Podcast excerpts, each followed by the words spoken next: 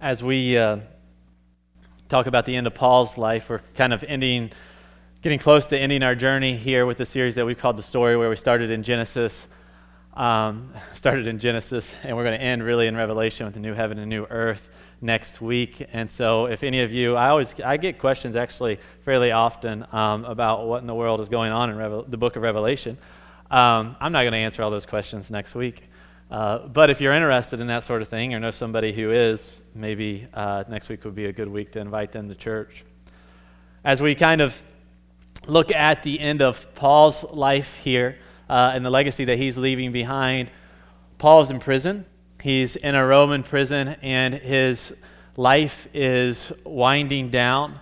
And basically, he just is kind of waiting his execution uh, here. He knows it's going to happen. He doesn't really know when it's going to happen, but he is pretty confident that his, his life is ending in the near future. We know that he's not really sure like how many days uh, he has on this earth, and we think from what we can tell that he thinks he has some because when he writes to Timothy, uh, he is ask, actually asking for Timothy to like send him some parchments and some books so that he can t- continue to study and to write but we can it's probably relatively safe to assume that pretty soon after he wrote his letter uh, to Timothy, his second letter to Timothy that we have on record, that Paul was executed because we really don't have any other letters of Paul after the book of Second Timothy. And so if you're with me this morning, we're going to be looking at the book of Timothy, Second Timothy here, and we're going to be kind of looking at the legacy that Paul hopes uh, that he is leaving Timothy and then encouraging Timothy to, to lead and leave a similar kind of legacy. Now, I don't know if you've ever thought about this, um, but your days are numbered. right? You may not be like Paul, and uh, you may not be sitting in prison and know that your life is coming to the end, coming to an end in a very near future. Uh, but the truth uh, is, is that your days are numbered, and uh, you do have kind of a legacy that you are leaving behind either for good or ill. And those of us who are, are following Jesus and are Jesus followers, like I believe, like in the heart of hearts, like you want to leave a legacy of faith. Like you want to leave behind something for your family and friends uh, so that when they think of you, uh, not only do like they they see that person that they grew up with or that person um, uh, that they um, uh, raised or that, that person who was their parent or grandparent, but rather that they, they see Jesus and they see their faith. Here, this is what Paul is speaking to Timothy about. He's letting Timothy know, my, my time's coming to an end, Timothy, and I want you to know a few things. And because Paul knew it, uh, that his life was coming to, to the end, he actually had a chance to kind of write to Timothy what he hopes he is leaving behind to Timothy. And maybe this will give you an opportunity to think about, like, if you were to write a letter yourself to somebody you loved about your own legacy, what you would say to them. And so, if you have your Bibles with you, we're going to be looking at 2 Timothy and beginning in chapter 3, verse 10 here. 2 Timothy chapter 3, verse 10. And these are the words to Paul as he writes to Timothy. Paul's an older man at this time. Timothy is a relatively young pastor and is basically Paul's spiritual son. And so, Paul is leaving these words for Timothy. He says, You, however, have followed my teaching, my conduct, my aim of life, my faith, my patience, my love, my steadfastness, my persecutions and sufferings that happened to me at Antioch, at Iconium, and Lystra, which persecutions I endured. Yet from them all the Lord rescued me. Indeed, all who desire to live a godly life in Christ Jesus will be persecuted, while evil people and impostors go on from bad to worse deceiving and being deceived. And so, what we see here is that Paul believes that, that he had a calling on his life. Now, Paul's calling was basically to be an evangelist, to go around and tell people about Jesus. And what we see from Paul's calling on his life is that his life was not easy. And so one of the things that I just want to remind you of is not is that is that all of you have a calling on your life. It may not look exactly like Paul's, but just because God has called you to him does not mean that your life will be easy.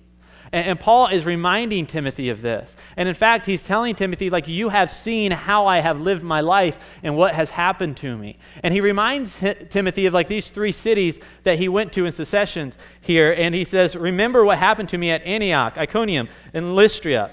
And here's what Paul is trying to remind him of. When Paul traveled to Antioch, the first thing that happened to Paul at Antioch after he started to share the gospel is that he was chased out of the town because the people wanted to kill him. And so he moves on from Antioch to Iconium, and when he gets there, what takes place is he begins to preach the gospel, and then people show up again, and they chase him out for sharing Jesus. But then there's the third city he travels to after he leaves because he doesn't want to be stoned to death from, in those two places. He gets to Lystra. And there, he begins to preach and share Jesus with people. And then something really uh, strange and wonderful happens. A crippled man comes up to Paul, uh, or Paul sees this crippled man, and Paul goes up to the crippled man and he prays over him, and God heals the crippled man. And so, what takes place is the town sees this and they hear about this and they get news of this. And so, they all come to Paul and they are like praising him. In fact, they are bringing sacrifices to him, and they're calling him Hermes, which is one of the, one of the Greek gods of that city. And his friend Barnabas is with them, and they're calling Barnabas Zeus. And Paul is going like, wait a second. Like, hold on here. Like, I didn't heal this man. God healed this man. Like, don't bring your sacrifices to me. I don't deserve anything. But rather, I have come to talk to you about the one true God. And th- these people, he's got to like settle them down because they want to worship Paul. Well, so Paul is like this great hero at this time. Well, then it doesn't take long, and the mob from the other two cities fo- have followed Paul and show up. And what happens is they string Paul up and they decide to stone Paul. And so Paul gets stoned in this city. And what we're told in the scriptures is that the only reason they stopped throwing stones and rocks at Paul here is because they thought Paul was already dead. And so these people came and they persecuted Paul and they left Paul for dead there. so Paul goes from hero in this town to zero very quickly. Right?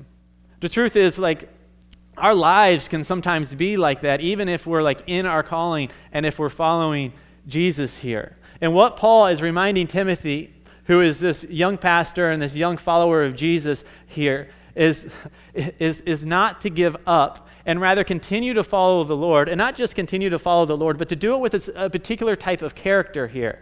If you look at verse 10, he says, You have followed me in my teaching, my conduct, my aim of life, everything that I've, I've been called to, my faith, my love, my steadfastness, my patience. Like you have seen how I have lived my life here and how I have not given up and how I have not followed Jesus, even in the midst of hardships and in the midst of persecution. Right? Uh, and so, like for us, as we are receiving this today from Paul, and as we are thinking of Paul's legacy, like one of the things that I think we need to remember here as we are following Jesus, that we need to endure and that we need to persevere in godliness ourselves.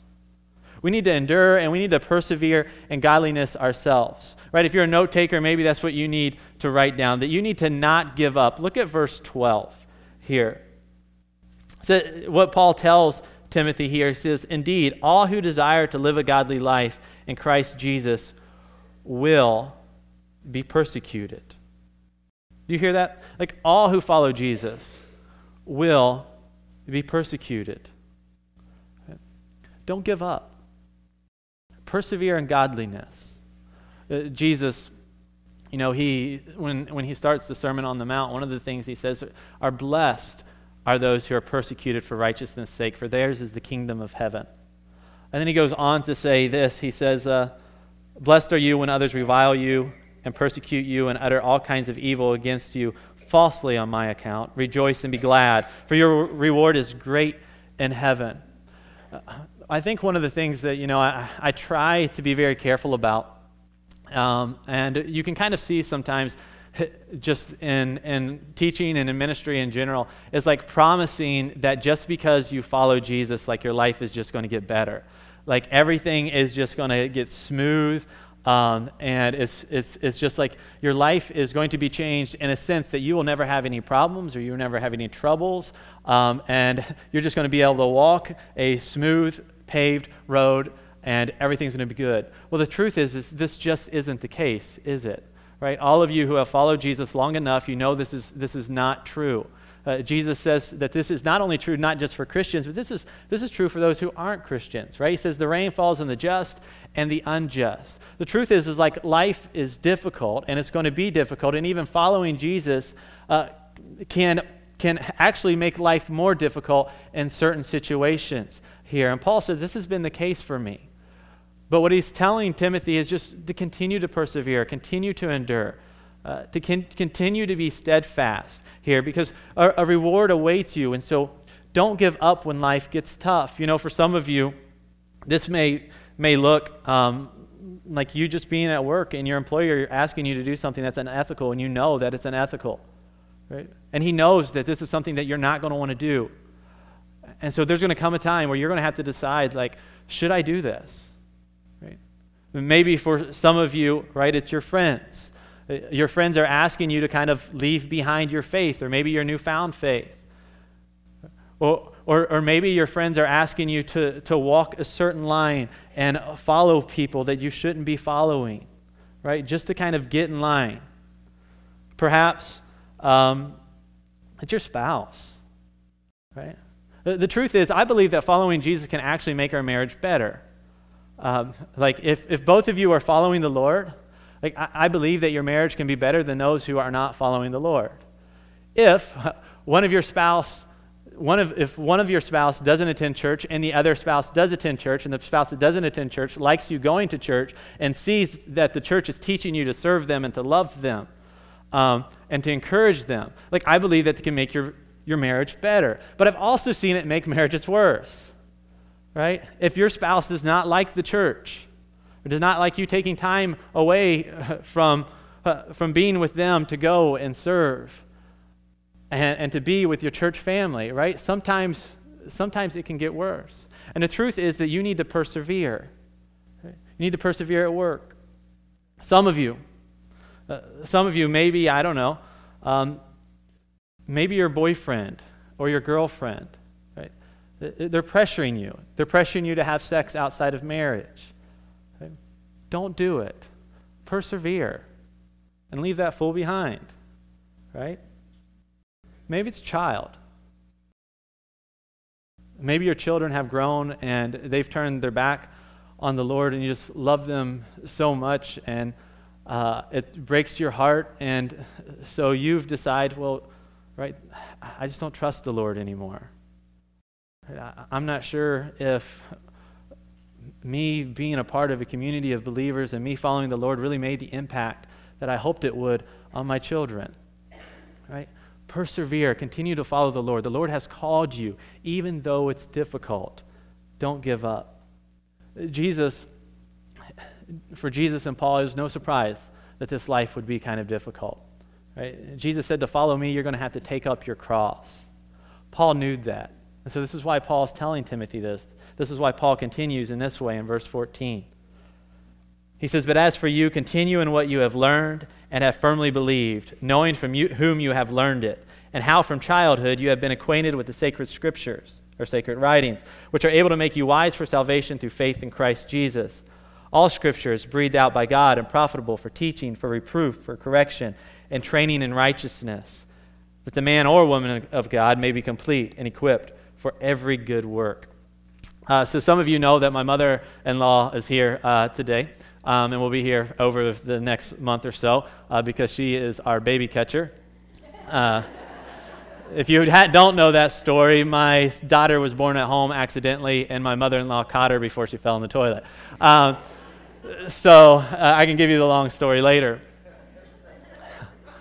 But I, I, I want to I wanna take a moment um, and tell you a little bit about my mother in law. My mother in law was raised in a very godly family uh, who's been very involved in following the Lord and in their church. And uh, it's neat to see uh, the legacy that her family is leaving behind and has left behind in her and kind of the legacy that she is leaving as well. But I love hearing the one story of her ever getting in trouble, probably in all of her life.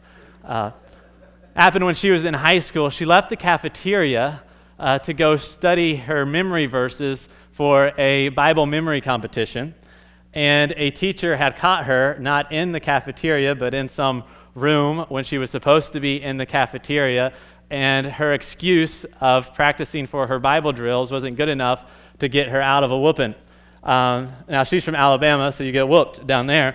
Um, and so she was thoroughly embarrassed uh, by this. Um, but I'm sure most of you uh, would think if that's the only time you've ever gotten in trouble, you must be doing okay. Um, but she uh, obviously persevered in the faith and was fine with being persecuted for Christ. Um, but Emily and I, the other day, we were in the kitchen, and, and most of you know, like my son Judah, he's, he's going to be four in February, three now, but he has started preschool. And uh, one of the things that um, Judah has been learning uh, phrases and words from other kids because he would never learn a bad phrase or word from his parents. And so he's starting to repeat some of these things uh, around the house. Um, I'm sure his uncles are helping out with this as too because they don't have little boys, so they don't care um, what they tell him. but Emily was, we were in the kitchen, and Emily is just saying, you know, what like, I find myself like sounding like like my mother more and more, and I was kind of waiting for her to like kind of just put down Debbie, um, and kind of where Debbie has maybe failed as a as a mother or kind of just not been helpful. And I said, really? And she said, yeah. She said, you know, Judah was saying some stuff he shouldn't to another kid, and I, I said, okay, so what do you tell him? How did you sound like your mother? And she, she said, well, I, I sat Judah down and I, I told him that we don't speak like that. And he asked why. And she said, here's what I told him, and this is what my mother used to tell me. Uh, she said, I, I told him, well, God made our mouths, and our mouths exist to glorify him and to love others with. And I kind of looked at her. Went, oh, I said, well, that's really good. Um, somebody should have taught me that, right? Uh, I'm sure like that was kind of etched into Mem- Emily's mind as her mother washed her mouth out with soap and told that to her over and over again. Uh, but, but my point is here is that there has been a legacy and there has been some godliness that has been passed down from one generation to the next.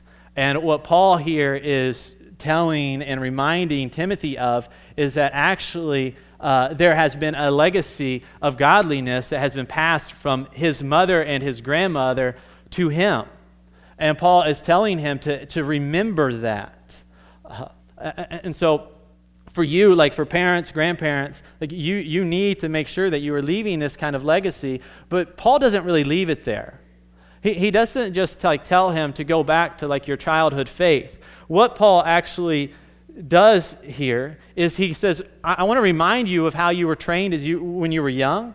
And he tells him, like, don't give up. Like, don't stop training. Like, just because you're not a toddler anymore, it doesn't mean that you should just stop growing or that you should stop being trained. And so, yeah, like in your notes there, I just put, you know, continue to train for godliness. Um,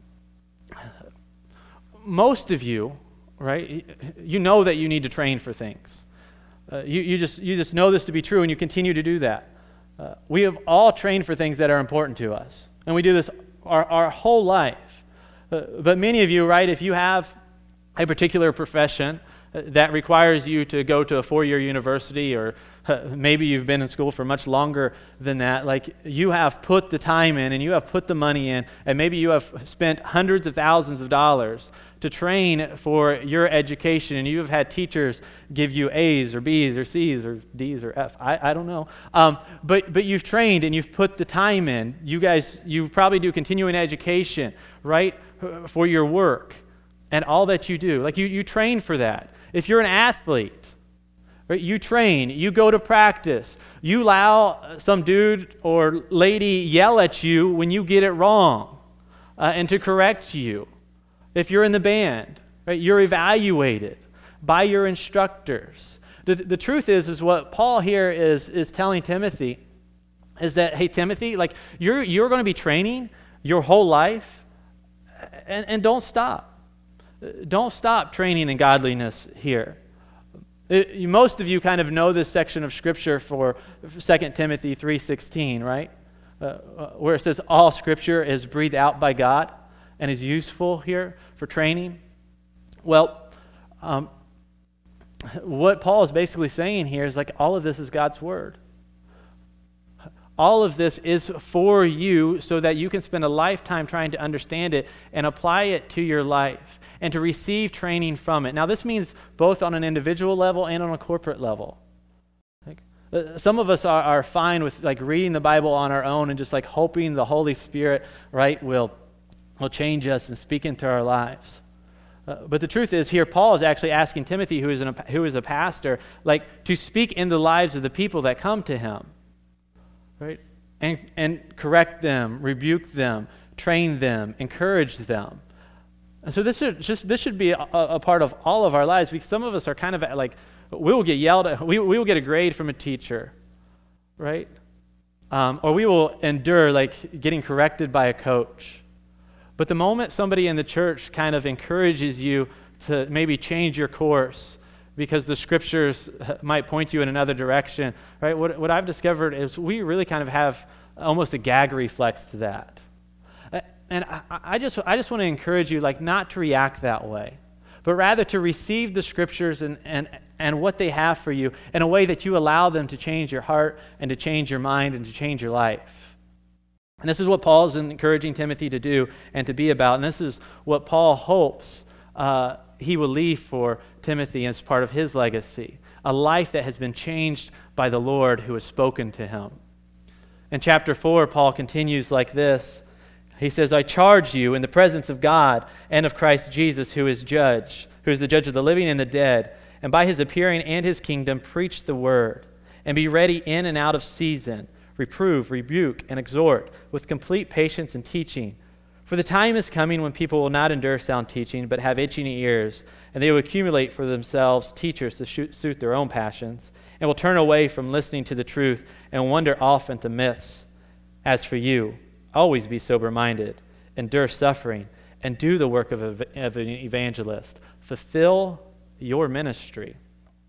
Uh, many of you know that I, I, like to go to the gym um, a couple times a week, and I usually go in the morning. And this uh, man um, is there named John. John's an older gentleman and has been following the Lord for some time, and he knows I'm a pastor. And so we talk quite often, and usually uh, when I kind of tell him by, or if he tells me by, his kind of parting words to me uh, is they're always like, preach the word. That, that's just what he tells me. He says, preach the word. And so I always say, well, well thanks, John. I'm going to try to do that uh, this Sunday. Well, here, Paul is actually challenging Timothy. This is, what he's this is where he gets it from. Paul is challenging Timothy here, and he's saying, Hey, Timothy, preach the word. Now, I know what you're thinking. Like, you're not a preacher, right? You're not a pastor. Like, that's not your ministry uh, to preach the word.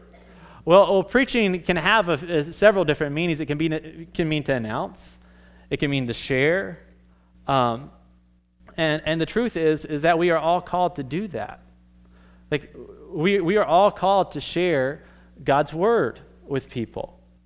Um, this can make us a little uneasy um, because, right, like nobody really likes to be preached at.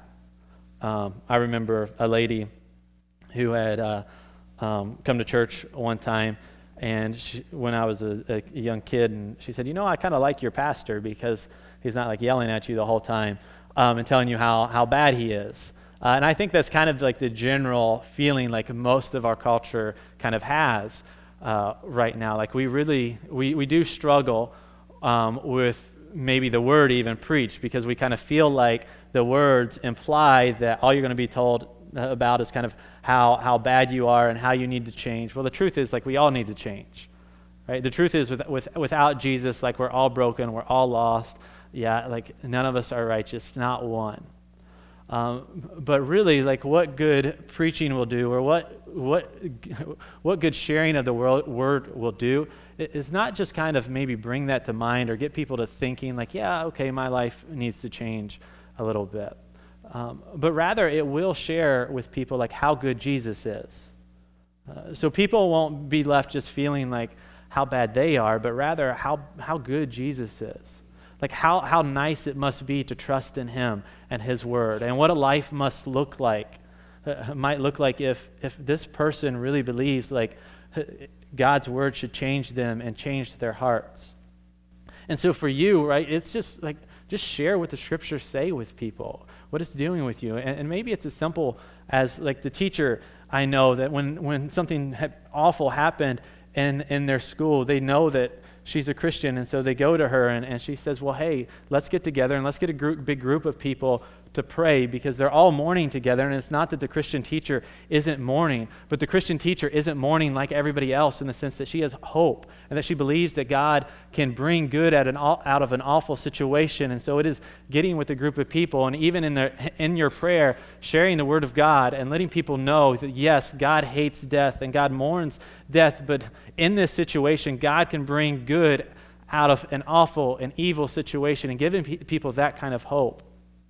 For some of us, right, sharing the word with people may just be challenging even other Christians who are struggling to figure out like how they should think about the world or how they should think about people and deal with people or leaders. It's, it's, telling, it's, it's telling the Christian man who seems to be blind, right, to the words, to the, to the vulgar language of a leader and kind of overlooking that and saying and reminding them like hey like out of the depths of your heart jesus says out of the depths of your heart come what you speak.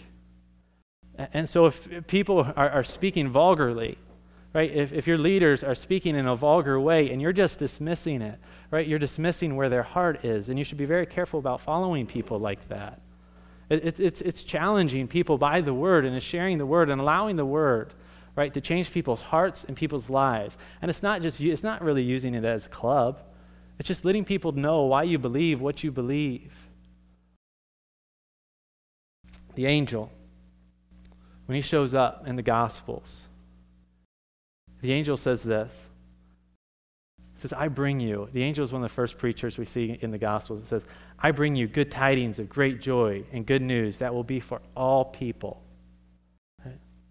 The words of the angel here, they're for all people.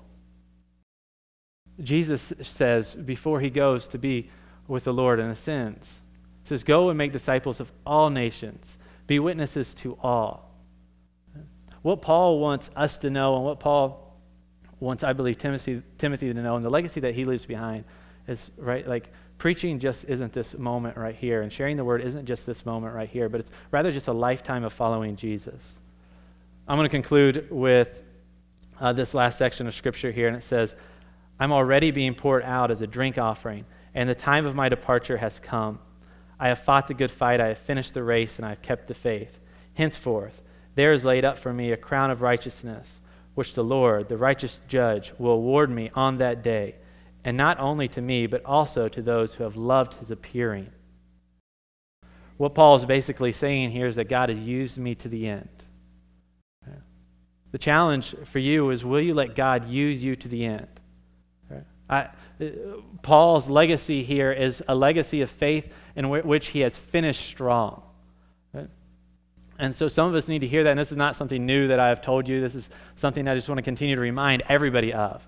Right? Wherever you are at in your life, finish strong. Finish strong. Paul says that he's a drink offering here. Now, this is interesting that Paul would say this. Uh, we find a drink offering through, in the scriptures um, all throughout um, in the Old Testament, just in a couple different places. I shouldn't say all throughout, but in a couple different places. And one of them is in Leviticus 23. And what's going on in Leviticus 23 is they're having a celebration, they're having a worship service.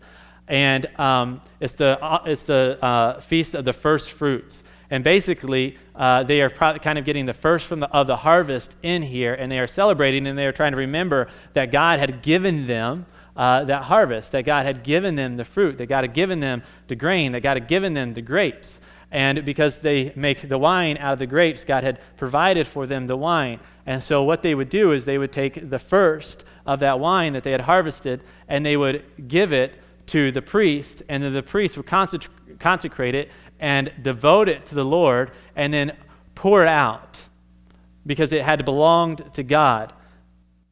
Now, what Paul is saying here is that he is the drink offering and God is actually pouring him out to the rest of the world. Like Paul has given his life to the Lord and sacrificed his life to the Lord, and Paul believed that his life belonged to God and that his life was the offering to God. And so this is Paul living out what he wrote to the Romans in chapter 12 when he tells people to be a living sacrifice, holy and acceptable to God here.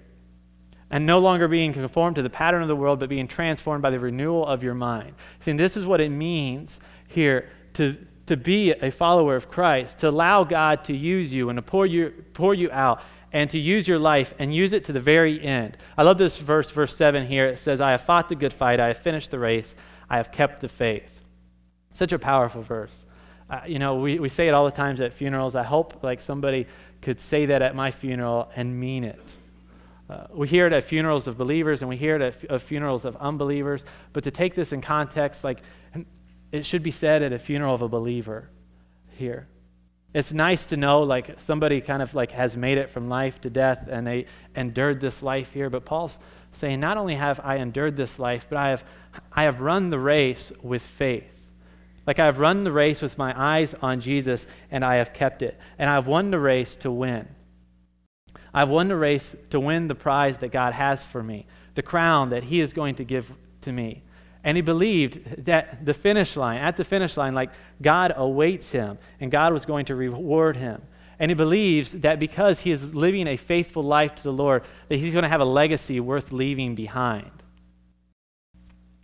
My question, I guess, just for all of us as we think about our lives and as we think about our legacy and we think about the legacy that we are going to leave behind, right? Could we write these kind of words to those whom we love? To those whom we are discipling, to those whom we are mentoring? Will people be able to see, say about you, yes, Brad Cover, right? He persevered in godliness.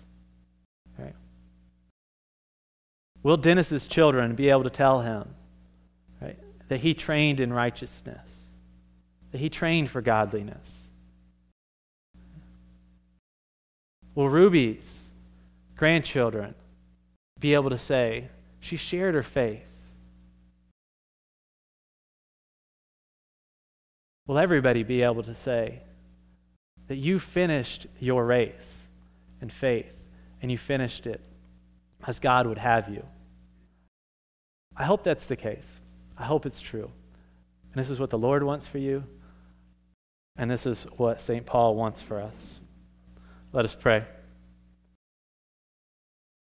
Father, I give you thanks because you've given us your word that has been breathed out by you, and it is good. It trains us, it corrects us, it gets us to think about you. Father, I pray that we follow you with all of our lives. I pray that as difficult as this life can be, that we persevere in godliness no matter what comes our way. Father, I pray that we are serious about the training that you have set forth before us. That, Father, when we open the scriptures, that we allow them to search our heart, Father, I pray that when somebody else opens the scriptures around us and quotes your words, I pray that you allow them to search our heart and to change us. I pray, Father, that you empower us just to share how good you are to people. Father, I pray that we all finish strong. I pray that we don't give up. I pray that we see ourselves just as Paul as an offering to you. I pray that we believe that our lives truly do belong to you. And then at the end, we can say, We have fought the good fight, we have finished the race, and we have kept the faith. Father, in a moment, we're about to take our tithes and offerings. So we just thank you for all that you've given us.